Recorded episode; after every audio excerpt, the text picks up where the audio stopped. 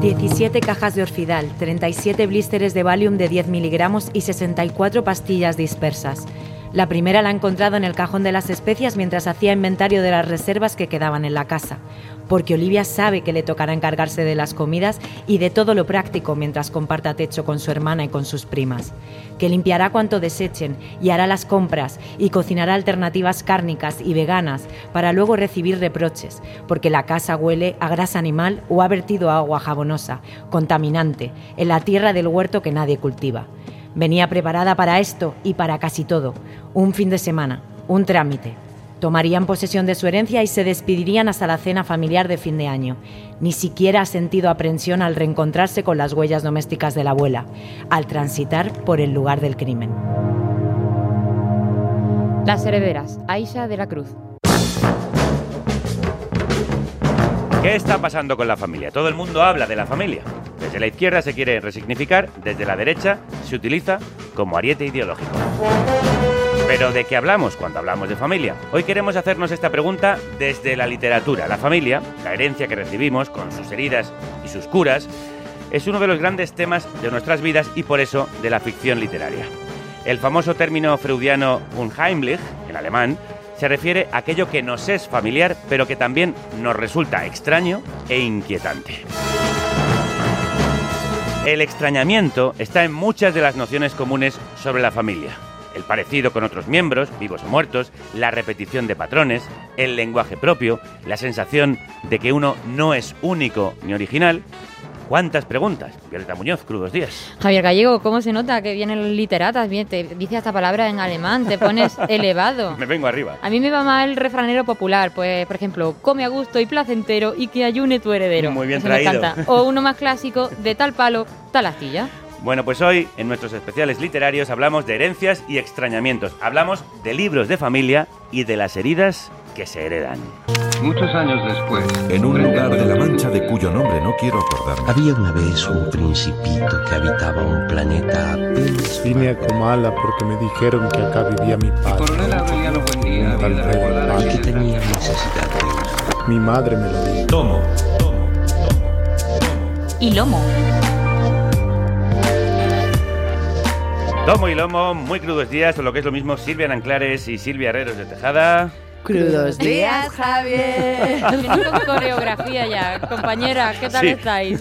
Crudos días, Violeta. Podéis verlas Que bailar no se diga. a esta especie de brujas de aquelarre Esta familia literario que tenemos, en el ¿cómo Twitch. es, eh? No sé, está un poquito tronada. Bueno, ¿qué tal estáis? Troner. Pues nada, encantadas con nuestro programa de hoy porque tiene pinta de que nos va a quedar, a ver, fetén, fetén. Abuela no tenéis, ¿no? Qué No, modestia, así da gusto. De verdad que va a ser un festín de novelas sobre ese tema tan escabroso o maravilloso que es la familia. Y empezamos con una de las autoras que está dando que hablar, vamos, en todo el panorama actual. Es la autora de Las Herederas, publicada recientemente en Alfaguara.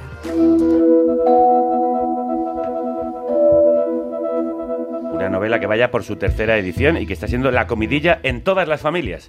Aisa de la Cruz, muy crudos días, ¿cómo estás? Buenos días, muy bien, encantada de estar con vosotras.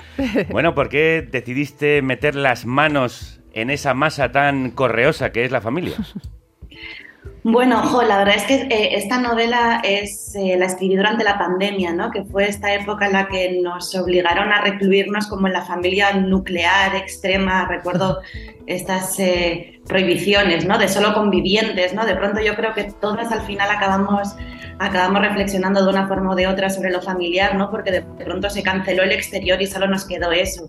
Y yo en particular escribí esta novela eh, refugiada en una casa familiar, ¿no? cuando, cuando acabamos eh, saturadísimos el- de la ciudad y de haber estado como encerrados con, con una niña pequeñísima en una casa de 40 metros cuadrados, pues dije, bueno, mi, mi abuelo tiene una casa de campo en la aldea en la que él creció, ¿no? Está vacía, vamos a, vamos a ocuparla. Y yo la verdad es que me he pasado toda la vida ocupando eh, casas vacías de mi familia, por tanto han sido siempre un refugio, ¿no? Como, es decir, habría acabado como en la indigencia muchas veces si no fuera por la familia. Eh, y al mismo tiempo la familia es siempre un lugar que, que genera ciertos malestares, ¿no? Es decir, desde, desde las riñas típicas de, la, de las cenas de Nochebuena hasta otro tipo de, de conflictos más serios. En fin, para mí se, se coaligaron de pronto como, como estas dos ideas que tengo sobre la familia, que es que por un lado eso es un refugio, ¿no? Es como lo que siempre perdura cuando fallan las protecciones sociales y al mismo tiempo es un lugar que está siempre cargado, ¿no? Cargado de emociones y de reminiscencias con el que no siempre es fácil lidiar. Sí, y por eso la casa, como refugio y al mismo tiempo como carga emocional, es también protagonista de la novela. Sí, de hecho, Aisha le dedica eh, la novela a tu abuela y a tu madre que cuentas, te enseñaron a transformar las voces en voz. ¿Cómo lo hicieron? Bueno, esto era un, era un chiste privado en realidad, porque hay una, hay una anécdota en la, en la novela que le asigno un personaje, pero que, que, me pasó a mí misma. Y es que yo cuando era, cuando era pequeñita oía voces un día estaba con mi madre y teníamos unos vecinos muy ruidosos, ¿no? Y, le dije, Juama, no me están dejando los vecinos escuchar la televisión. Y resulta que ese día no había ningún vecino discutiendo, ¿no? Entonces mi madre se dio cuenta, yo me di cuenta de que, en efecto, pues a veces cuando estaba sola escuchaba cosas que no estaban ahí, ¿no? Como si sintonizaras un, una, una, señal que, que, no te, que no te corresponde. Y, y, bueno, pues a partir de eso tuve una experiencia muy bonita y es que eh, gracias a mi abuela, pues eh, no, no, me psiquiatrizaron la experiencia, ¿no? Mi madre se preocupó con el tema, me llevó al médico, me quería llevar a, a, a, psiquiatras infantiles y tal, hasta que habló con mi abuela y mi abuela le dijo, ay hija, yo llevo escuchando voces toda mi vida y no me ha pasado nada. ¿no? Bienvenida al club. Es, es, yo creo, es un, es un, vamos, un regalo que me hizo mi abuela, ¿no? Y algo como que, que le debo. Mm. Bueno, de hecho se presenta la novela también como a Isabela Cruz, la autora de las muchas voces. ¿Quién es esta autora de tantas voces? Aisa de la Cruz nació en Bilbao en 1988 y además de escritora es filóloga y doctora en teoría de la literatura. Su novela anterior, Cambiar de idea, que seguro que habéis leído, sí. fue publicada en Caballo de Troya y ganó los premios Librotea y Euskadi. Fue finalista del premio Dulce Chacón y reconocida por Babelia como uno de los mejores libros de 2020. Eh, ahí, eh, ahí, ahí es nada. nada. Bueno, y ahora publica Las Herederas, protagonizada por cuatro mujeres que tras el suicidio de su abuela regresan a la casa burgalesa donde han pasado los veranos de su infancia y que ahora han heredado. Aisha, ¿a tus personajes les da miedo que la abuela se haya suicidado? ¿Les da miedo acabar como ella, como Doña Carmen? Claro, sí, hay cuatro, hay cuatro personajes, ¿no? Y, y cada, cada una, de hecho, la, la planteo, la individualicé en relación a esta primera pregunta, ¿no? Que es cómo, cómo lidian con el, con el suicidio de la abuela. Y dos de ellas, digamos, que beben mucho de estas explicaciones psiquiátricas o, biomédicas sobre la enfermedad, ¿no? Estamos en una época en la que ya se le ha quitado como este romanticismo literario que tenía el suicidio en otras épocas, ¿no? Ya no existen casi las, las explicaciones existencialistas y tendemos a pensar que la gente que se suicida es porque previamente estaba enferma, ¿no? Tenía una patología psiquiátrica y por tanto hay al menos dos de las protagonistas en la novela que participan de esta mirada y por tanto esta mirada de la, del, del sufrimiento como enfermedad se asocia también a lo heredable, ¿no? Es decir, pues si heredamos los cánceres, si heredamos eh, otras cosas, ¿por qué no vamos a heredar esta, esta maldición? Como dices, uno de los grandes temas de la novela es la salud mental y el estigma, sobre todo, que supone, ¿no? ¿Cómo crees que está saliendo la salud mental del armario y cómo has abordado tú esta cuestión? Bueno, pues el tema de la salud mental, que para empezar ya me, me pone un poco nerviosa la mm, etiqueta, o sea, no, no, me gusta hablar de salud mental porque yo personalmente no creo que, que exista la enfermedad mental mm. más que como símil, ¿no? no creo que sea equiparable a otro tipo de enfermedades fisiológicas, pero bueno, creo que es interesante que se esté hablando cada vez más ¿no? de que la gente está padeciendo un sufrimiento psíquico que en muchos momentos eh, lleva, lleva al suicidio, es incapacitante, pero me suele poner un poco nerviosa cómo eh, se habla de contratar más psicólogos, se habla de eh, ayudar más a los chavales en los colegios con psicólogos, con atención, y se está hablando muy poquito de las causas, ¿no? Es decir, ¿por qué estamos enfermando? ¿Por qué estamos padeciendo esto? ¿no? Al final se acaba como privatizando mucho la experiencia del dolor psíquico y se nos olvida recordar lo que para mí es evidente, que es que, que es el sistema, que son, o sea, el sistema en, en mayúsculas, o los sistemas familiares, o los traumas, eh, que siempre tienen algo de, de, social, de colectivo, los que nos acaban eh, generando este malestar. De hecho, tú dices aquí en una de las primeras páginas, parece que un suicidio en la familia constata lo que siempre se sospecha, que la locura corre en los genes, que estamos bíblicamente perdidas. Pero, aunque Nora entiende la aprensión, no la secunda. Es pensamiento mágico contra la materialidad que las aplasta. Si estamos locas, sostiene, será porque nos han enloquecido. Es el mundo en el que vivimos, en el que nos enloquece, Aisha. Totalmente. Pues contra eso aparecen las drogas. Madre mía, qué recital de farmacología de todo tipo. Benzodiazepinas, zolmitripán, orfidal, valium, ketamina, speed, ácido. ¿Qué nos pasa o qué te pasa con los fármacos y las drogas del siglo XXI? Mira, pues también relacionado con mi abuela, yo recuerdo una, una historia que, que, me contó ella y que me marcó muchísimo y, y, de hecho sigo como buscando bibliografía sobre este tema, ¿no? Que, que tiene que ver con los optalidones, ¿no? Y toda esta generación de, de amas de casa eh, de la generación de nuestras abuelas que acabaron como enganchadísimas a estos fármacos que luego se retiraron y les generó como, bueno, eh, un síndrome de abstinencia como, como generacional, ¿no? Y bueno, es una historia que, que, me obsesiona porque en el fondo me obsesiona un poco la, eh, la historia de cómo eh, en general las mujeres han necesitado de fármacos para sobrevivir a las condiciones materiales opresivas que se les imponía, ¿no? Y ahí hay una cosa, ¿no? La idea de, de la droga como como esto que nos permite camuflar los síntomas de, los daños que recibimos por el patriarcado, por el capitalismo, ¿no? O sea, que nos estamos drogando para, para camuflar el síntoma, ¿no? Y olvidarnos de cuáles son de nuevo como las, eh, las razones de raíz de, del malestar. Y ese tema que te obsesiona se une a otro que también te preocupa, que es la maternidad. Escuchamos otro fragmento de Las Herederas en el que Liz sueña con su bebé, Peter. El sueño, Peter esgrimía un hacha sobre su cabeza, una labris de acero que brillaba con una luz desconocida, alucinante como el dolor. Liz ansiaba esa luz, ansiaba el tajo, el corte, la amputación del miembro infectado. Era un sueño pacífico porque no recordaba este cuarto, que es su verdadera pesadilla, pero si ahora despierta en él es porque antes logró dormirse en él. Los fármacos, benditos sus nombres de publicidad y alquimia. El trance en pleno campo de minas, a pesar de todo y al margen de todo como si fuera una muñeca con interruptor de on-off. Pero el regreso al cuerpo siempre es duro. La tensión en las mandíbulas, agujetas de la muela al párpado, la visión rasgada y esta emanación de central térmica, núcleo candente que ha de rodearse de piscinas, pero ni un vasito a su alcance en la mesilla de noche, ni un beberón que no tenga restos de leche en polvo. Porque el niño, del niño no se escapa ni en sueños, tiene un talento innato para adivinar las aprensiones de su madre y torturarla con lo que sabe. Qué interesante, Aisa, esta relación que tiene con el bebé, no solo Liz, sino también las otras herederas, ¿no? Cuéntanos. Sí, claro, eh, Liz es uno de los personajes eh, principales que viene de, de, una experiencia de psiquiatrización, ¿no? porque en relación a su maternidad ha tenido una experiencia que se ha considerado psicótica y entonces, bueno, pues pues ha pagado el peaje, ¿no? Es decir, eh, eh, se, ha, se, ha, medicado y, y, bueno, y está, y está viviendo una experiencia en la cual ella todavía no tiene como muy claro si tienen miedo de su bebé o tienen miedo ¿no? de la experiencia de la maternidad que se le ha impuesto. ¿no? Mm. Y yo quería reflexionar un poco, un poco sobre esto porque también ha sido mi propia experiencia, ¿no? es que, que me tocó también la pandemia como poco después del posparto con un bebé muy pequeño ¿no? y para mí fue, eh, fue, no sé cómo decirlo, pero esta experiencia en la que todas tus ideas románticas sobre la maternidad se vienen abajo y de pronto solo sientes opresión y terror y miedo a los chillidos nocturnos, ¿no? O sea, yo sí que los sentimos. Ay, ¿qué nos vas a contar? ¿Qué nos vas a contar a nosotros? I feel you, sister. Claro.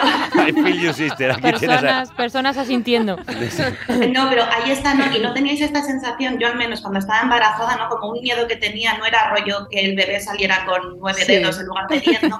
A mí me daba mucho miedo lo de la depresión postparto. Claro. Que en mi cabeza era como, como una cosa médica que te puede pasar por mm. hormonas o lo que sea, ¿no? Y era como, bueno, ¿qué, tengo, qué miedo tengo a enfermar de esto? Mm. Claro, de pronto me di siendo madre y dije, ostras, pero si lo raro no es no claro, volverse tenerlo, claro, claro. Tú has dicho, de hecho, que tu forma de escribir cambió cuando fuiste madre. ¿En qué? Sí, sí, es, eh, es como una historia que he contado tantas veces que tengo la sensación de que me la he inventado, pero de verdad que, que la, en su momento la sentí honestamente así, ¿no? Y, y, recuerdo eso, que la primera vez como que me puse a escribir un texto, una cosita breve para el periódico y tal, eh, pues cuando no tendría tres semanas o así, o sea, la primera vez que dejé como al bebé uh -huh. en un sitio, ¿no? Y me, y me puse a hacer otra cosa, sí que me di cuenta de que de pronto tecleaba a un ritmo distinto, ¿no? Uh -huh. Como que hay algo que te obliga, o sea, que tener un bebé en brazos te imprime como una delicadeza en los gestos, un cuidado, que de pronto lo que sentí es que se había transferido como a la escritura, ¿no? Que era yo más cuidadosa, más detallada, que tardaba más tiempo en, en teclear, lo que me hacía ser más consciente de la elección de las palabras, ¿no? Y luego para mí es- estoy como obsesionada con el ritmo en la prosa, ¿no? Y sí, y creo que me ha cambiado también como la cadencia interna de las frases. Pues yo estoy de acuerdo, bueno, no sé mm, si ha Sí, sido la sí. maternidad, pero en esa meticulosidad que tienes en la elección de las palabras, el ritmo constante que tiene la novela, lo bien escrita que está, lo palpitante que resulta ese estilo. ¿Cómo se consigue esa escritura personal, hipnótica y adictiva? Muchísimas gracias. Además de por ser madre. Bueno, claro, efectivamente. Porque, porque algo influirá que el ser escritora. Ya venía de antes. Aisha. No, ostras, y, y me- pues a mí me encantan, me encantan las explicaciones psicomágicas para esto, ¿no? Eh, hay gente que dice que con, la, con el parto, ¿no? Cuando se abre el canal de parto, se- hay mujeres que tienen luego como experiencias psicóticas porque se libera esta especie de energía kundalini que está en el primer chakra y, y te cambia como la configuración energética. Eh, po- podría ser algo así, pero yo sí que cada vez siento más cuando, cuando escribo que lo hago con más libertad que antes y que, y que sí que llego como a lugares de, de conexión que me recuerdan mucho con, con los procesos de meditar, ¿no? O sea, sí que he aprendido a escribir de otra manera, ¿no? En la que, en la que sí que siento que cambio un poquito como de estado de conciencia. Y eso también podría ser como un cambio, ¿no? En relación a, a mi escritura anterior. Muy a favor de la explicación Seguro. psicomágica. Me encanta, me Se entra un poco en trance esa. cuando se escribe. Bueno, Aisa, además de estos temas que ya hemos tratado, como la psiquiatrización y la maternidad, surgen también otros temas en tu novela, como la violencia sexual, el refugio en lo espiritual, las vidas precarias, la uberización. ¿Primero vinieron los temas y luego los personajes o te surgieron los temas a través de los personajes? Yo creo que siempre es un poco de ida y vuelta este proceso, ¿no? Es decir, piensas un personaje y el personaje te lleva temas y también hay temas iniciales que te, ha hecho- te han hecho pensar en el personaje. Eh, pero para mí fue sobre todo, eh, en la portada sale una, sale una planta, ¿no? Bueno, el- la semilla de, de una planta que es el estramonio. Y, y creo que más que un personaje, o sea, lo que hubo fue un símbolo que me dio como todos los temas de la novela y es esta planta mágica que lo retrata un poco todo, ¿no? Porque el estramonio era, estaba en los ungüentos que utilizaban las brujas en los aquelarres, ¿no? Y por tanto era como una droga que, que tenía como un componente cultural emancipatorio, ¿no? Eh, y luego eh, pertenece a la misma familia que la burundanga, ¿no? Entonces yo me obsesioné con, este, con esta idea de, de qué manera una misma droga que utilizaban nuestras ancestras, ¿no? En los aquelarres, de pronto nos, de- nos dicen, ¿no? Qué es lo que utilizan ahora los, los violadores en las discotecas para violarnos, aunque es mentira, ¿no? Que utilizan benzodiazepinas y alcohol, o sea, todo lo permitido y lo, y lo vendido por las farmacéuticas, pero sí que de pronto este, este símbolo del estramonio, ¿no? Con todas las asociaciones que, que esto implicaba, me dio casi todos los temas que aparecen en la novela. Pues es droga dura, las herederas de Aisa de la Cruz. ¿Qué te han dicho las familias que lo han leído? ¿Ha ha habido familias que lo han leído en familia? Ostras, a mí me sorprendió muchísimo, creo que lo comentabas tú en la introducción, ¿no? Yo no era consciente de lo que atomiza o, o, no sé, o incomoda que pongas en cuestión la sagrada institución de la familia, ¿no? O sea, no tenía ni idea de que, de que podía llegar a generar como opiniones tan contundentes y, y bueno, eh, no, no he tenido como ningún encontronazo personal, ¿no? Como con nadie cercano a quien le haya molestado que yo, eh, bueno, cuestionara estas cosas, pero sí que por redes o por, bueno, por, por otro tipo de medios me ha sorprendido mucho que sea un tema tan sensible, ¿no? No era consciente de ello. Pues es un tema que da que hablar y por Lo eso es. está dando mucho que hablar la nueva novela de Aisa de la Cruz, Las herederas. Que siga el éxito, Aisa. Muchas gracias. Muchas gracias, Bravo, chicas. Aisa. Un gusto. Y nosotros, nosotras seguimos hablando de familias.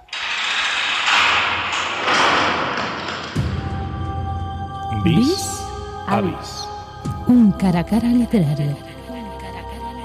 Un encuentro íntimo. Y lo hacemos entre rejas. Sí, aunque en realidad hoy nos vamos a hacer esta entrevista, o vis a vis, a Galicia. A ver qué tal nos defiende su libro el autor. Que ver, no, es otro, que no es otro que Jesús Fraga. Y la novela es Virtudes e Misterios, editada en galego por Galaxia y en castellano, con traducción del propio autor, en Xórdica. Fue merecedora, atento, ¿eh? Sí. Que aquí hoy venimos con, Con gente, premiadas. gente de postín. Gente de peso. Gente de postín. Esta tuya. A ver, Premio Nacional de Narrativa, que Mm. no recaía, esto es magnífico, en una obra originalmente escrita en gallego desde hacía casi 20 años, que ya tocaba, ¿eh? Bien. Y Virtudes e Misterios cuenta una historia familiar marcada por la inmigración, en la que el autor sigue los pasos de su abuela Virtudes desde su Betanzos natal hasta Londres. Jesús, parabéns por ese Premio Nacional de Narrativa. Sí. Dudas, dudas mañanas. ¿Cuál fue el mayor misterio de Virtudes? Tu abuela, que como en el caso de Aisa también es la que inicia Es verdad. la novela.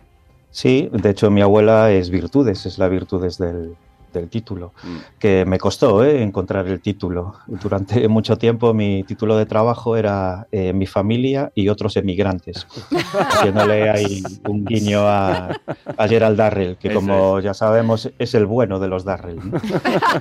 Y yo creo que el misterio es eh, que cuando llegas al final te das cuenta de que has estado ahí quitando capas a la cebolla, ¿no? Por seguir con el tema de lo crudo y lo cocido. Sí. Y al final el misterio sigue ahí. El que por mucho que intentas escarbar y llegar hasta el corazón del enigma, eh, no hay manera. Lo único que te encuentras es eh, que va aflorando la melancolía y al final acabas casi con más preguntas que, que las que tenías en un primer momento. Y eso es lo que ha atrapado a los muchísimos lectores de Virtudes e Misterios, que empieza así.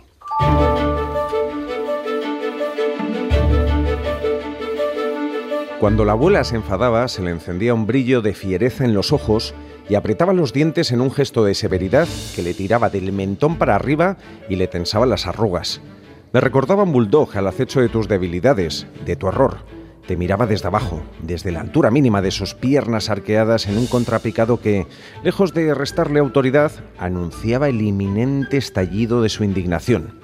Cuando la abuela se enfadaba conmigo se debía casi siempre a que le llevaba la contraria en sus opiniones incontestables o a una confusión que, según ella, era por mi culpa, pero que, creía yo, había sido fruto de un malentendido.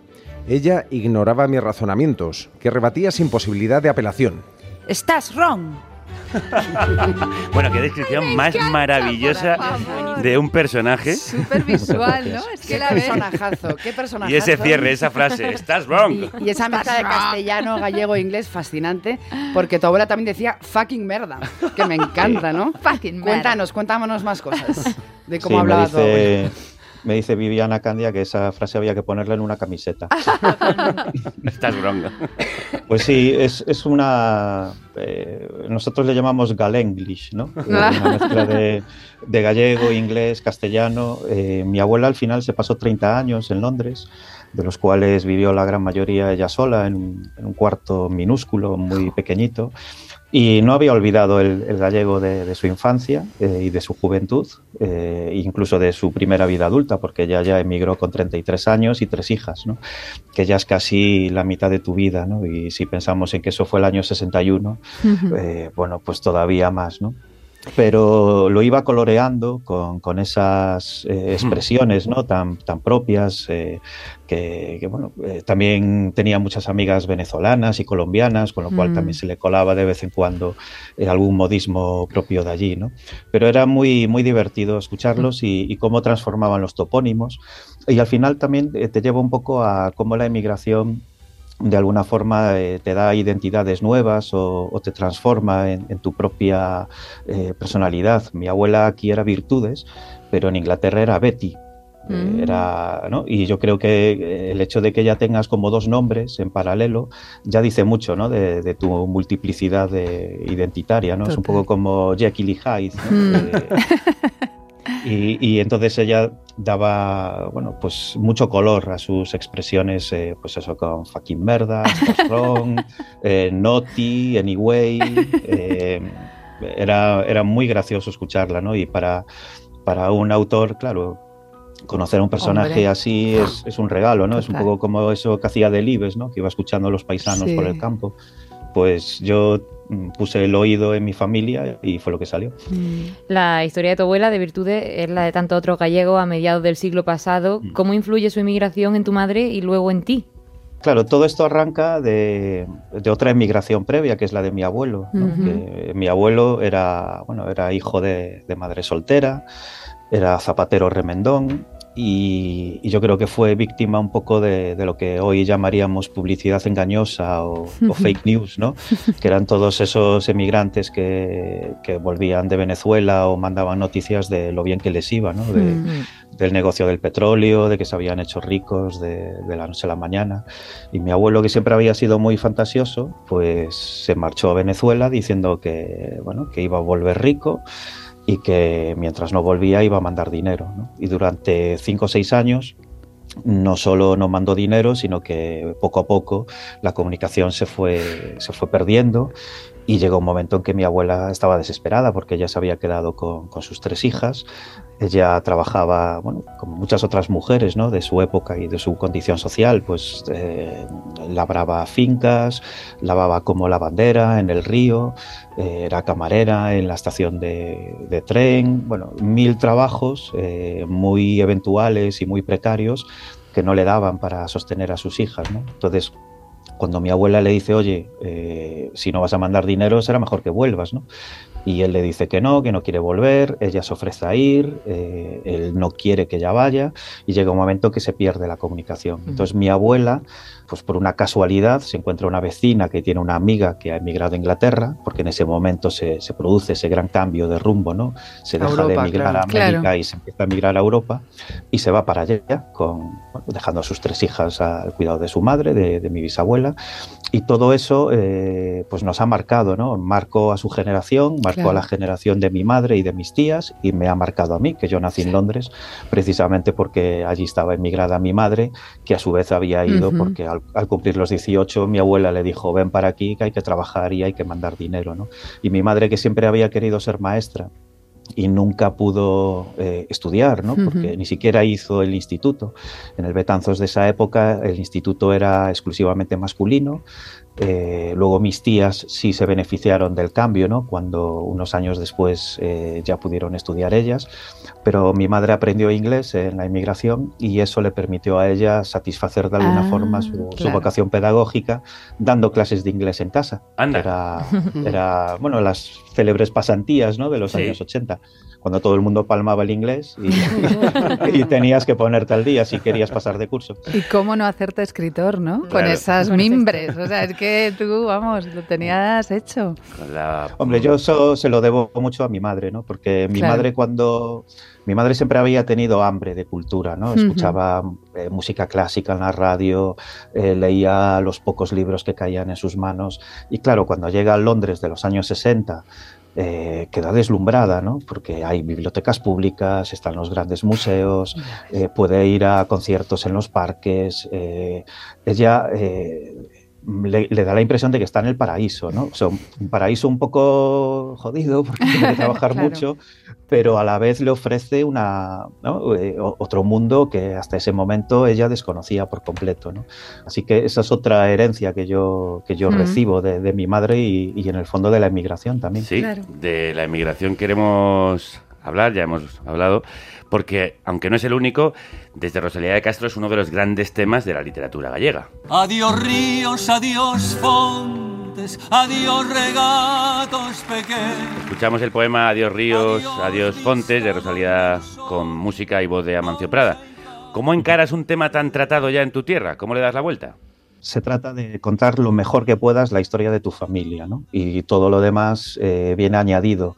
No te sientas y dices voy a escribir un libro sobre migrantes o voy a destacar el papel de las mujeres emigrantes, ¿no? Es algo que, que, surge naturalmente, ¿no? Porque has crecido con ello y, y tu propia evolución ¿no? Eh, personal y, y tu, bueno, eh, tu, tu mirada política, ¿no? porque en el fondo esto Sí. también es, es política, eh, pues es la que marca un poco la, la dirección. ¿no? Era, era un, un mundo muy feminizado, pero que también estaba ausente en el relato. ¿no? Hasta ahora eh, siempre hemos visto esos relatos migratorios como, como la peripecia de un hombre que se va de su pueblo, Eso analfabeto, y escala, ¿no? gracias a, pues, a golpes de fortuna o su tesón y acaba convertido en un indiano hacendado. Eh, un poco el self-made man, ¿no? Norteamericano, pero en versión en chevre gallega. ¿no? Eh, era algo que, eh, que también era interesante relatar, ¿no? También con sus, con sus problemas, ¿no? Mi abuela para, para emigrar necesitaba un pasaporte y en la España franquista no tenía derecho a tener su propio pasaporte, ¿no? Necesitaba eh, que su marido firmase eh, la solicitud, ¿no? Eh, hubo que falsificarla porque mi abuelo estaba completamente desaparecido en, en Venezuela, ¿no?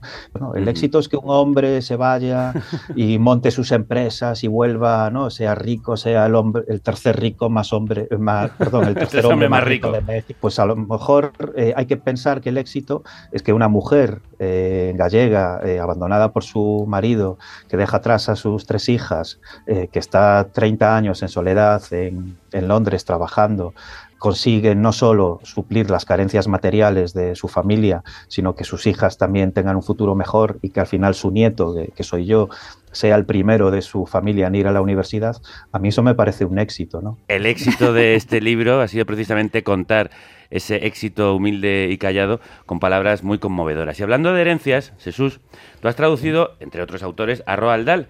Y no podemos Sí. evitar preguntarte por la polémica decisión de sus herederos de reescribir fragmentos de su obra para hacerla más políticamente correcta. Augustus Gloop, tan gordo y vil, avaricioso e infantil. Esto no, no saldrá así, Violeta, esto va a cambiar. Esto va a cambiar o iba a cambiar. Porque hago. Por ejemplo, Enorme. Sí, el niño glotón de Charlie y la fábrica de chocolate ya no será gordo, será enorme. Los hombres de las nubes del libro Cloudman serán gente de las nubes. Los pequeños zorros del super zorro ahora son hembra y Matilda no lee a Kipling sino a Jane Austen. Pero bueno, de todas formas, después de la que se ha liado, Netflix, que tiene los derechos del autor y la sociedad que gestiona su legado, han anunciado que se seguirán publicando las obras también sin retocar. O sea, habrá las dos versiones. Sí. Jesús, ¿qué opinión te merece esto? Si, si esto realmente obedece a, a un criterio eh, de compromiso moral, ¿no? O de compromiso con, con la igualdad o con las sensibilidades, o si es eh, en el fondo seguir vendiendo libros, ¿no? Que yo sospecho que va un poquito por ahí. Sí, grandísima campaña de publicidad se ha hecho, efectivamente, Bueno, y, gratuita. y que son dos corporaciones, ¿no? No, Sí. es- no Sí. hay un interés literario real, ¿no? Primero hay que deslindar eh, la obra del autor, ¿no? Eh, porque ahí no, es que Roald Dahl era misógino, era un mal bicho. Bueno, pues Bueno. Eh, no lo sé. Era un Eh, señor de los 70. Claro, sí, efectivamente. A mí me, me ha llegado su libro. ¿no? Eh, Charlie y la fábrica de chocolate posiblemente sea el libro que yo más veces he leído en mi vida, porque eh, lo leía de niño, eh, Sí. Ujú. pri- primero en Inglaterra y luego ya cuando nos volvimos, ¿no? De a- eh, nos volvimos cuando, cuando yo era niño y me traje todos mis libros Mm. ingleses ¿no? conmigo y mi abuela me seguía mandando los libros que yo le pedía. Qué guay. Y hombre, yo bueno, creo que no arrastro ningún trauma, ¿no? Por, por, por los umpalumpas o por el pobre Augustus Gloop, ¿no? O las De brujas hecho, calvas. Las brujas, Sí. claro. No somos peores Claro. personas. A mí me encantaban que- cuentos en verso para niños. Hombre, perversos. bueno, con Sí. ese ya, o sea, colapsan. Sí, los relatos de ¿no? Lo inesperado. eh, Hmm. Lo inesperado. Joder, yo, yo traduje eh, el librero, ¿no? Y, y es verdad que, que ese- esa pareja, ¿no? Que gestiona esa, esa Ah. librería anticuaria son deleznables y dan un Como verdadero tanta gente asco. en la vida Ya te digo, Claro, es que es el pero- mundo, amigos. Claro, si no te los encuentras en los libros, eh, luego el radar para Eso es. detectarlos en la vida Es que lo tienes un poco desactivado. ¿no? Totalmente. Bueno, pues si queréis encontrar una mm, buena historia, un buen libro, Mm. el radar debe dirigiros hacia Jesús Fraga y este Virtudes e Misterios, en galego o en castellano. Maravilloso. Jesús, Muchas gracias. muchas gracias. Gracias. Muy bien, gracias a vosotros. Un placer. Oh, capitán, mi capitán. El Club de los Lectores. En esta clase pueden llamarme señor Keating. El Club de los Lectores Hambrientos. O si son más atrevidos. Oh, capitán, mi capitán. Ñam, ñam. Y de Galicia, ¿a dónde nos vamos en este club para seguir hablando de libros de familia? Pues mira, nos vamos a Noruega, concretamente a Oslo, al corazón de otra familia que tela, telita, tela. Tela. Pero tela. A ver, Yo, yo creo que para hablar de esta novela habría que tomarse un chupito de Aquavit o, varias botellas de vino o un poco de Jagermeister. O sea, lo que tenga Porque por ahí. cómo beben los personajes, madre mía. Mira, hablamos de La herencia, publicado por Nórdica y Mármara en castellano, una de las novelas más importantes de la literatura contemporánea europea. Lo podemos decir así. Sí, y es sí, espectacular. No, no, es una barbaridad de novela. Es un libro que ha conmocionado a la sociedad noruega y que a partir de un conflicto relacionado con las disposiciones testamentarias de una familia se airean las miserias y secretos familiares de la autora, Vigdis Hord. Bueno, aquí está el meollo, o un trasunto ficcional de ella. Porque a ver, ¿qué es realidad y qué es ficción? Se ha liado- se ha liado parda, por lo visto, con esto. Muy parda. Muy parda. En Noruega, la, la herencia ha vendido más de 150.000 ejemplares, ha recibido el premio de la crítica y de los libreros y fue seleccionada para el National Book Award de Estados Unidos como mejor obra traducida. Y por eso la hermana, creo que se ha puesto una de las hermanas un poquito... Bueno, bueno, es que hasta tú, o sea, hasta... Sí, sí, un poquito de mal humor. un poquito, solo un poquito. Bueno, y para hablar de ella, de la novela y de la autora, tenemos nada más y nada menos que a Sisti Bajetun, una de las más prestigiosas traductoras contemporáneas al castellano del noruego, que junto a Asun Lorenzo ha traducido esta bomba maravillosa. Sisti, crudos días. Buenos días. Buenos ¿Qué tal? ¿Te has abierto ya una botella de vino? es un poco temprano. bueno, Vigdis lo haría, sí, sí. Sí, sí, sí. ¿Qué pasó en Noruega con la publicación de la herencia? Porque creo que las relaciones familiares de la autora, que ya no estaban muy bien, volaron por los aires. Sí, sí, bueno, ya las, eh, las relaciones de la familia, según se entiende, eh, ya estaban rotas. Eh, y claro, cuando eh, es muy curioso porque fue un poco el inicio de la discusión de lo que era la novela ficción, ¿no? La, no, no, la novela autoficción, quiero decir. Que ella misma opina que no es una novela autoficción. Eh, Dick Disiut dice que ella ha escrito una novela utilizando vivencias propias. Pero bueno, eh, sí que porque no digamos que el contenido de la de la novela, la novela en sí no esconde nada no esconde no es que use los los nombres ni apellidos ni nada pero es evidente de que se trata de su familia es todo igual pero pero tuvo una eh, no bueno vamos a ver tuvo una crítica tuvo críticas estupendas, estupendas. Pero había, por ejemplo, en el periódico más grande, más importante de Noruega, que es un periódico conservador que se llama Aftenposten, la que reseñó el libro, pues eh, fue muy crítica, le pareció como horrible eh, lo de, de tanto exhibir eh, la realidad de una familia, ¿no? pero por lo pero en entre mucho tuvo como tú habéis dicho ya tuvo muchísimo éxito y muchísimo éxito literario. Y yo creo que eh, sí mm, había gente que se escandalizó pero yo creo que que quizá no tanto como uno podía pensarse. Y como también has dicho tú eh, la eh, la hermana al año siguiente la hermana Helga eh, sacó una novela, libro. tengo que reconocer que ni lo he leído, que no tuvo mucha, bueno, quiero decir literaria, es, es una chica eh, abogada y, y, eh, ella, ella lo escribió porque ella estaba muy dolida de su parte y claro, allí ella eh, cuenta que no es verdad lo que cuenta la hermana, entonces, pero yo creo que lo que sí simplemente se inició otro debate muy grande sobre sobre esto pero el libro como tal digamos no ha llegado ni a los pies de, de, de, de la novela de de Vigdis de Vigdis no no sé si eso se contesta. Sí, sí, sí. De hecho, O- bueno, este, este conflicto ya se vivió con la publicación de Mi lucha, ¿no? La heptalogía de Karl Ove Nausgaard, también Claro. traducida por Asun Lorenzo y por ti. Sí, que por que, Qué mala- que- pero bueno. que- no, no, ¿qué pasa a los noruegos O sea, con, con contar vuestros, Tanto vuestros trapos tanta- sucios? Y vosotras, y vosotras. Y vosotras, ya dale que te Ya pego. son miles de, sobre todo Knausgård son miles de, de, de, de páginas ya traducidas. Miles. Vigdis Miles y miles. es, también hay que decir que Vigdis es muy, muy productiva. Es decir, eh, ha, bueno, tiene ahora 64 años y ha publicado 30 libros, lo Guau. cual no está mal. 30 Nada mal, nada Y mal. todas Vamos tarde. mu- todos los libros, muy quiero decir, es un personaje muy respetado mm, a pesar de lo que podría haber sido un escándalo con el libro y tal, pero quiero decir, es muy respetado, muy respetado literariamente.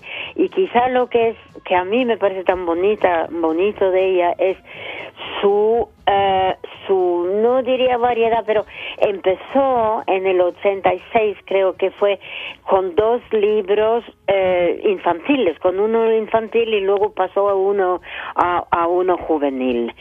Y ha sido muy apremiada y elogi- elogiada eh, como eh, como, como diría ella, como ella entiende la infancia y la y la juventud y con muchísima comprensión.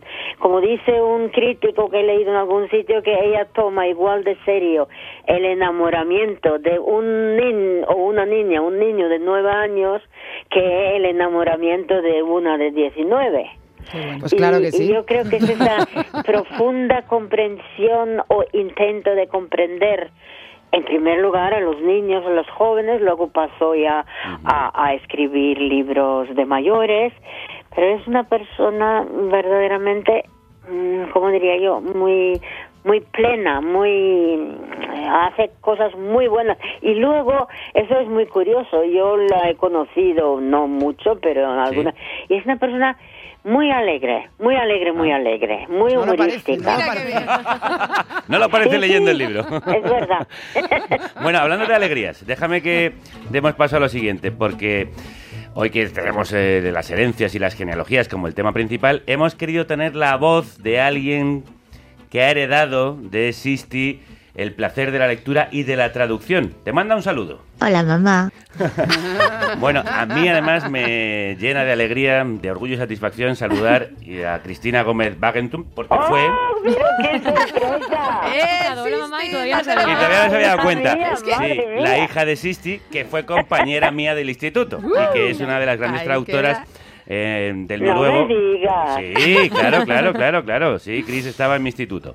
Y bueno, pues eh, ella nos habla de este oficio, de esta genealogía de la traducción entre Noruega y España. Yo creo que para las personas que crecemos entre dos culturas y dos lenguas, para nosotros la traducción forma una parte natural de la vida, eh, es intrínseco. Cuentan de mí que desde los cuatro o cinco años, cuando se juntaban mis abuelos noruegos y mis abuelos españoles, yo ya les hacía de traductora para que ellos se pudieran comunicar. Y no es solo una cuestión de traducción, digamos, de la lengua o de las palabras, sino que como puente entre dos culturas tú estás todo el rato facilitando la comprensión eh, y la comunicación entre dos maneras de, de estar en el mundo, ¿no? De alguna manera. Cuando luego además eso se convierte en mi oficio, pues yo qué sé, yo me siento como si fuera de, una, de un gremio medieval o algo. Es que yo he crecido rodeada de traductores y de discusiones sobre traducción y reflexiones sobre traducción, ¿no? O sea, qué maravilla, qué maravilla lo del gremio medieval. Sisti, le hemos preguntado a Cris si tenía algo para decirte en relación con su herencia del oficio, porque no queremos comenzar No, no, por favor. aquí ninguna bat- no queremos comenzar aquí ningún No, conflicto mira, familiar eh, ni batalla Lo legal. que dice Cristina, yo suelo decir que yo he vivido en la traducción, no he vivido ni de la, pero he vivido en traducción. Desde que conocí al padre de Cristina, como yo tenía 16 años, él 17, en Inglaterra, hace mil años, más de 50 años, desde entonces he vivido lo que Cristina también luego vivió, en traducción, En entre, traducción. en entre dos familias, entre amigos, entre países, y yo creo, claro, yo Hemos perdido. Hemos perdido. A ver si la recuperamos. Mientras tanto, Sí, escuchamos a a, hablar de su herencia. Yo a mi madre, ante todo, querría darle las gracias y agradecerle no solo el, el oficio, la profesión que he heredado, sino más bien y sobre todo el hecho de que he heredado el amor por los libros y el amor por la literatura, el hecho de que desde pequeña eh, me leyera todas las noches y luego durante cuando fui creciendo pues que me fuera regalando libros y fuera conduciendo mis lecturas. Para mí ese amor por los libros es uno de los mayores regalos que he recibido en mi vida. Es como tener un tesoro y ese tesoro pues eh, lo llevas siempre contigo y eso lo agradezco muchísimo. Vaya, no hemos podido recuperar a Sisti, pero le enviaremos este precioso homenaje que le ha hecho su hija Cristina, a la que le envío un abrazo muy fuerte. Y hablando de familia, para quienes escucháis el podcast antes del sábado 4 de marzo, aquí nuestra Silvia Nanclares presenta en la librería La Fabulosa de Madrid Vínculos de la escritora y editora pamplonesa Anchiñe Mendizábal. Otra novela impresionante sobre genealogías, herencias y familias que pone el foco en las relaciones madre-hija, siempre complejas y tradicionalmente silenciadas. Será este sábado 4 de marzo a las 12 y media en La Fabulosa. Y luego, por lo visto, se van a ir de Bermús con la autora. Nosotros, antes de irnos eh, de Bermús, queremos despediros y daros las gracias por este pedazo de programa sobre los libros de familia. Adiós, amores. Adiós. Cuat, cuat, cuatro episodios semanales. De actualidad, cultura, denuncia, análisis, ciencia, música, humor. Por muy poco puedes tener mucho. Hazte productor o productora en carnecruda.es. Y a cuento de la reescritura de Roald Dahl para hacerlo más inofensivo, el agente provocador nos ha anunciado que quiere reivindicar que los libros sean peligrosos y no podemos estar más de acuerdo. Sí, así que de los legados familiares pasamos a las escrituras letales.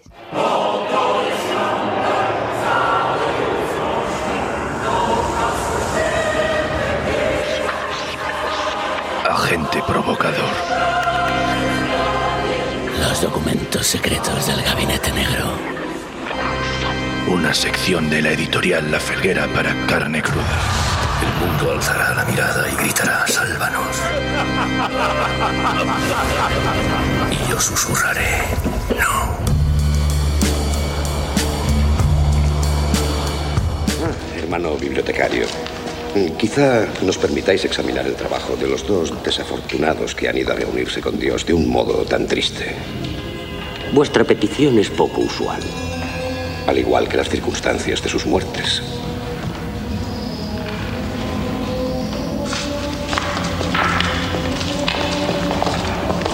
El hermano Adelmo se sentaba ahí. Gracias. Agente provocador, bienvenido. Buena, ¿qué tal estamos? Yo le saludo así, él me dice, buena, ¿qué tal Buena, estamos? buena. ¿Qué tal estamos? Esto me suena, esto es el nombre de la rosa. Pues sí, así es. ¿Y recuerdan de qué iba la película? Sí, contaba la historia de unos frailes que investigaban un montón de asesinatos que sucedían en un monasterio medieval. Sí, y lo más bonito de todo, y por lo que vengo yo aquí, es porque morían por un libro de Aristóteles.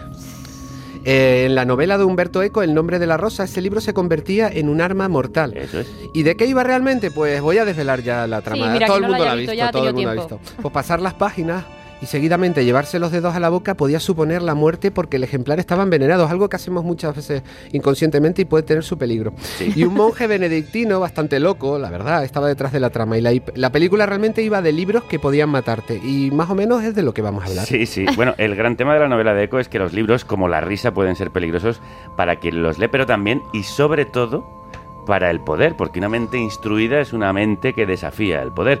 Y por eso el poder advertía, como las autoridades sanitarias, de que los libros pueden ser perjudiciales para tu salud. Me encanta. Pues entonces, moraleja, los libros pueden matarte, atención, Sí. los libros pueden matarte.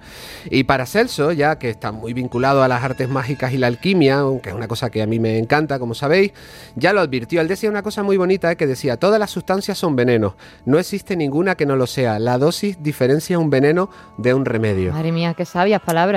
Bueno, se puede aplicar para muchas cosas, ¿eh? Eh. y eso lo sabían muy bien los alquimistas, porque ellos estaban acostumbrados a trabajar con sustancias que eran potencialmente dañinas. Ellos realmente no lo sabían en esa época, ¿eh? Luego todo eso se vino luego, ¿no?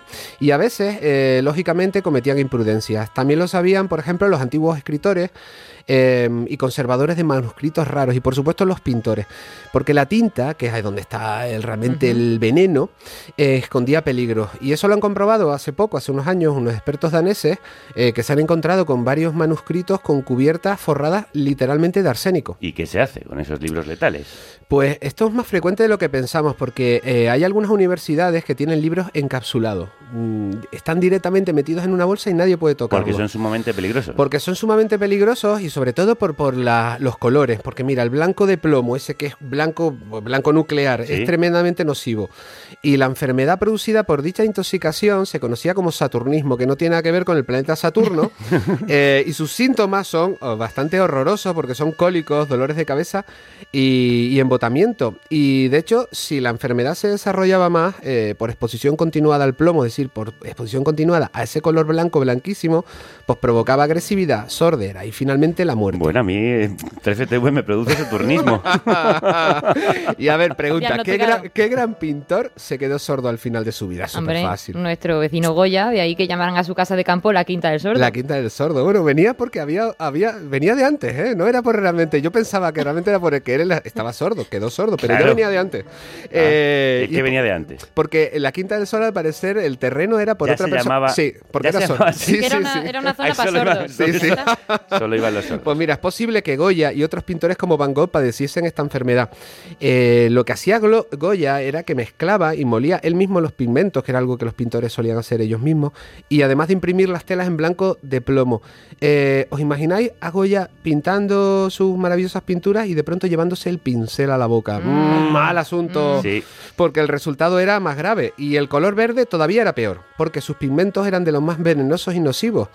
Así que así es. Los libros, y me encanta, pueden ser muy peligrosos. Después de disparar me sentí como si la cinta de la película se hubiese roto. Estaba conmocionado. Me quedé de pie, con el arma en la mano. Estaba destrozado. No quería su autógrafo, quería su vida, y terminé obteniendo ambas cosas. Había una voz en mi cabeza que decía, hazlo, hazlo. Lean El guardián entre el centeno. Allí están todas las respuestas. Léanlo y comprenderán todo. Un libro tremendo, sin duda.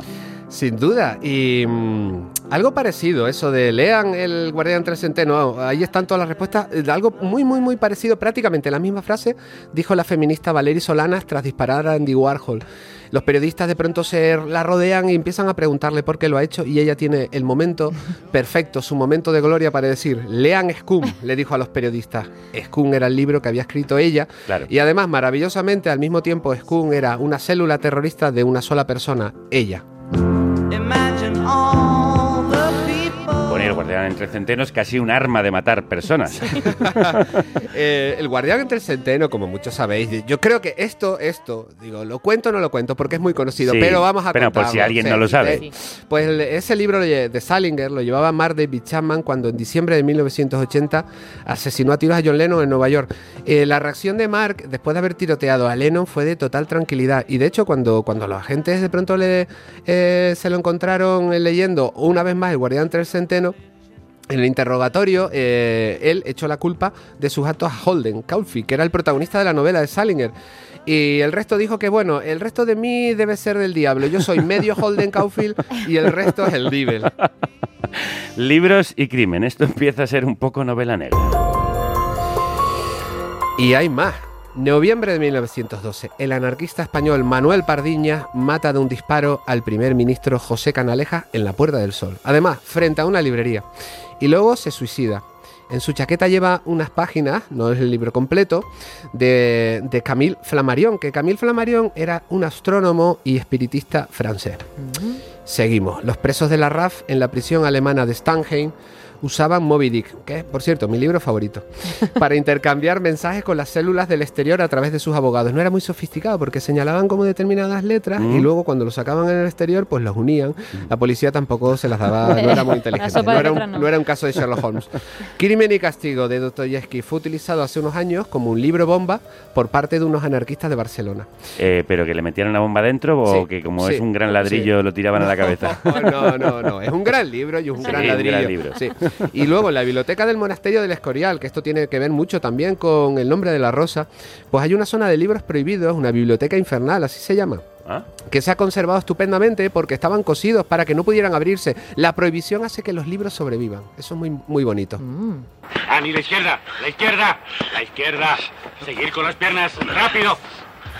Rápido, rápido, ese ritmo. Rápido. Bueno, escuchamos eh, pelear al boxeador y pandillero Dum Pacheco. Así que vas a hacerme un Valery Solanas. Vas a hablar de tu libro. Ah, no, no. Bueno, a ver, este fragmento es de la película Kinky Juventud Drogada, eh, en la que sale Pacheco, por supuesto, ¿no? Eh, pero hay que ir más atrás. 1966, cuando empieza el calvario de, de Dundum, el legendario es delincuente, caballero legendario, famoso boxeador, y por supuesto sale en mi último libro. eh, él está en la prisión de Carabanchel y de pronto está sufriendo un auténtico calvario en las celdas de castigo. Pasa muchos meses a solas entre palizas de los carceleros y tiene un libro en la mano. Esto me lo contó él personalmente. Y yo cuando, cuando le pregunté, por supuesto, qué libro era ese, yo pensé que la Biblia o algún tipo de libro que hable de venganza. El club de la Eh, lucha no podía ser porque es posterior. No, atención, eh, que, que todo el mundo se sujete. El libro, y esto es absolutamente verídico, era Cumbres Borrascosas de Emily Bronte. Toma ya, toma ya. Cumbre borrascosas. Yo realmente, cuando él me lo dijo, eh, me lo leí. Y fue bastante un ejercicio duro. Pero eh, bueno, también él puede habitar ese infierno victoriano, aunque esté en Carabanchel. También Dundun Pacheco puede hablar por boca de uno de sus protagonistas. Mi existencia se resumiría en dos frases, condenación y muerte. Estás perdido, pensé. Te precipitas tú mismo hacia tu destino. Bueno, pero yo venía realmente a hablar del tema. Del El tema. El Quería- tema. sí, Roald el tema. Roald Dahl. 哈哈哈哈哈哈 A ver, a ver, a ver, a ver. ¿Ustedes qué pensáis de todo este tema? No, no, eh, vamos con su opinión. Nosotros ya hemos dicho lo que pensamos. Ah, vale, yo Que no lo hay que tocar las palabras de los autores y menos si son peligrosos. Yo creo realmente, el otro día leía tranquilamente un artículo, esos momentos en los que tienes paciencia para leértelo de ent- entero, ¿eh? de, de arriba.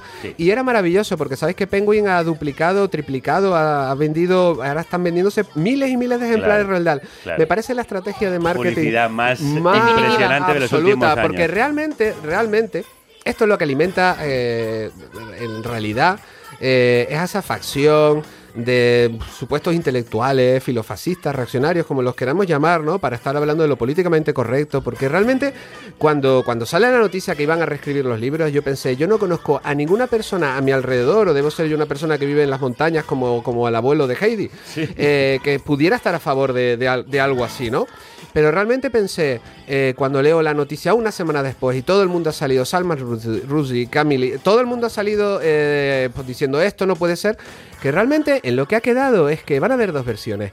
Una que va a advertir que está adaptada, pues Sí. como eh, los libros que yo le leo a, a mi hija. O eh, como hicieron los hermanos Grimm con muchos de los cuentos Claro, tradicionales, que exactamente, también o los Caperucita Roja, suavizaron. o ta- y, y me parece que, que es una adaptación, cosa que siempre se ha hecho, y luego te compras el libro eh, tal y como está, con lo cual la polémica es que no ha habido polémica, y en cambio ha alimentado a esa facción. Carnaza para... To- totalmente, totalmente.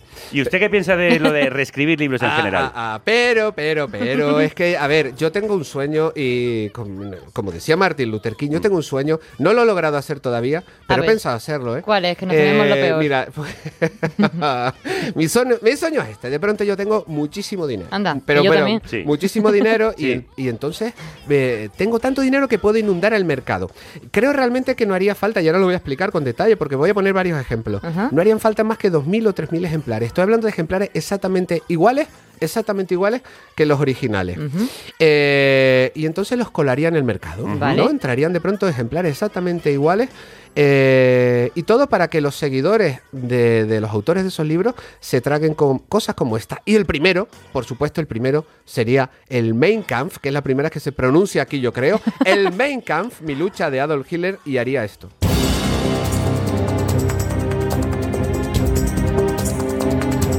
Millares de nuestros conciudadanos se hallan ciegos ante el envenenamiento de nuestra raza, sistemáticamente practicado por el binacho. Metódicamente esos parásitos de las malas bodegas están degenerando a nuestros inexpertos jóvenes, destruyendo de esta forma un valor que nunca más podrá ser restituido.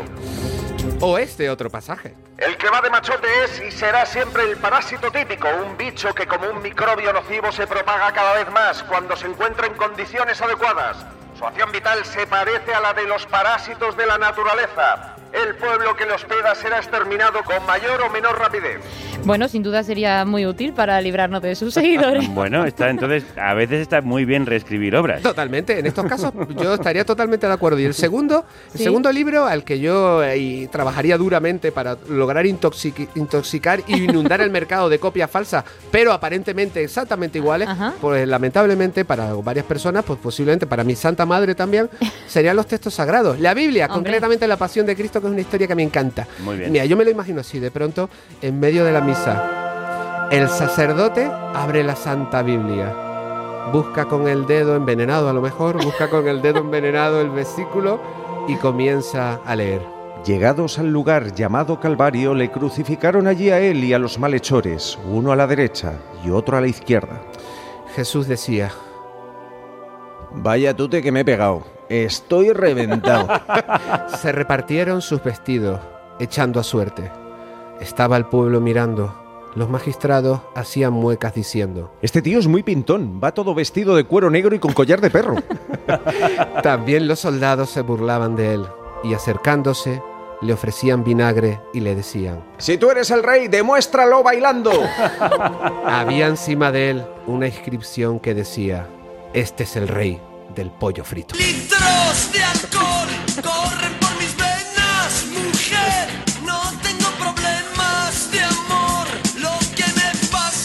Muchísimo mejor esa versión. ¿Dónde va a parar?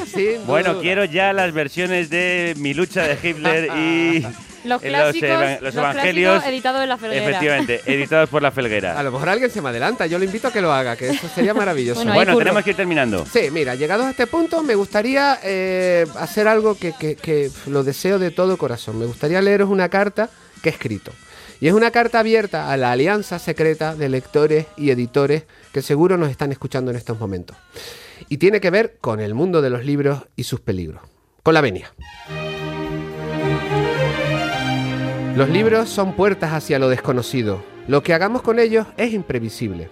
Los fascistas leían mucho, pero elegían los libros equivocados. Ahora mismo los editores tenemos un enorme problema con el papel. No hay papel. Y se puja por él como si fuese gasolina. Cuando llegó la pandemia la situación empeoró mucho. Los grandes sellos hicieron acopio y los independientes tuvimos que ir a por el papel restante. Especularon. Y los precios han subido entre un 40 y un 60%. Reeditar hoy un libro del 2018 costará casi dos veces más. Ya nada volverá a ser como antes. Lo que nos quitan no regresa jamás. Pienso en los derechos laborales, pero también en los libros. Hay otros factores. Las cajas de Amazon, por ejemplo, que necesitan mucho papel para fabricar una caja de. Amazon. Así que imaginaos millones y millones de cajas de Amazon. O el cierre de varias fábricas de papel en la Europa del Este a causa de la guerra. O el encarecimiento de la energía. Todo eso lo pagamos los editores. Por eso muchos editores españoles imprimen en China, es algo bastante vergonzoso, o al menos a mí me lo parece. E incluso algunos se inventan imprentas ficticias, y esto es absolutamente real, en nuestro país para evitar que aparezca la vergonzante mención Made in China. En la última página aparece una cierta imprenta de Barcelona que no existe. No falla, coge un libro al azar, uno infantil, por ejemplo, casi toda la novela gráfica o el cómic nacional ya se imprime en China, de la que se sabe muy poco. En esta guerra de todos contra todos, quien pierde es la economía local, porque con los libros siempre se habla de que es un ecosistema complejo, pero así es. Así que hoy leer es un acto de resistencia porque se dirige contra las dinámicas del capitalismo, las prisas, la tensión, la falta de tiempo, en el metro, en la calle, en la cafetería, las cabezas agachadas, la tecnología hiperconectándonos y alejándonos de todo.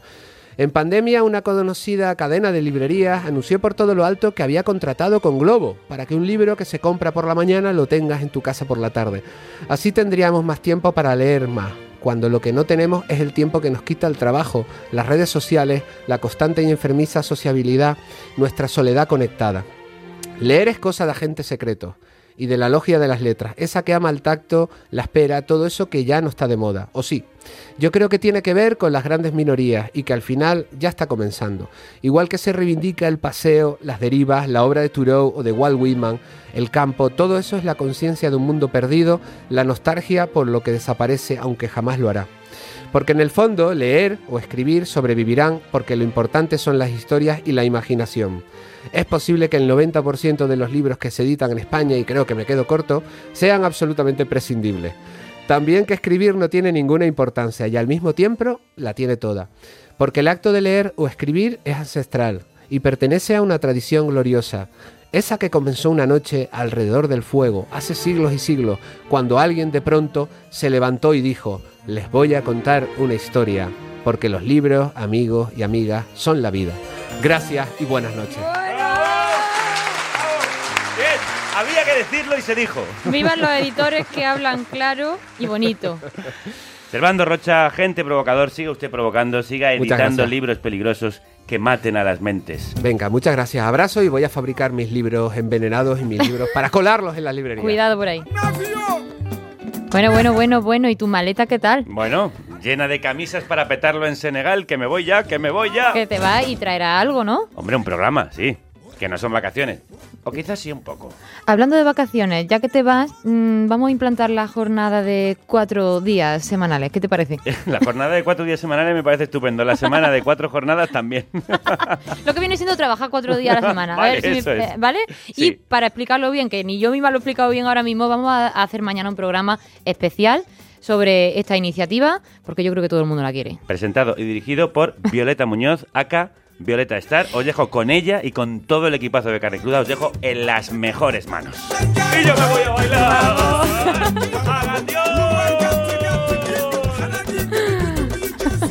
Hasta el programa de mañana.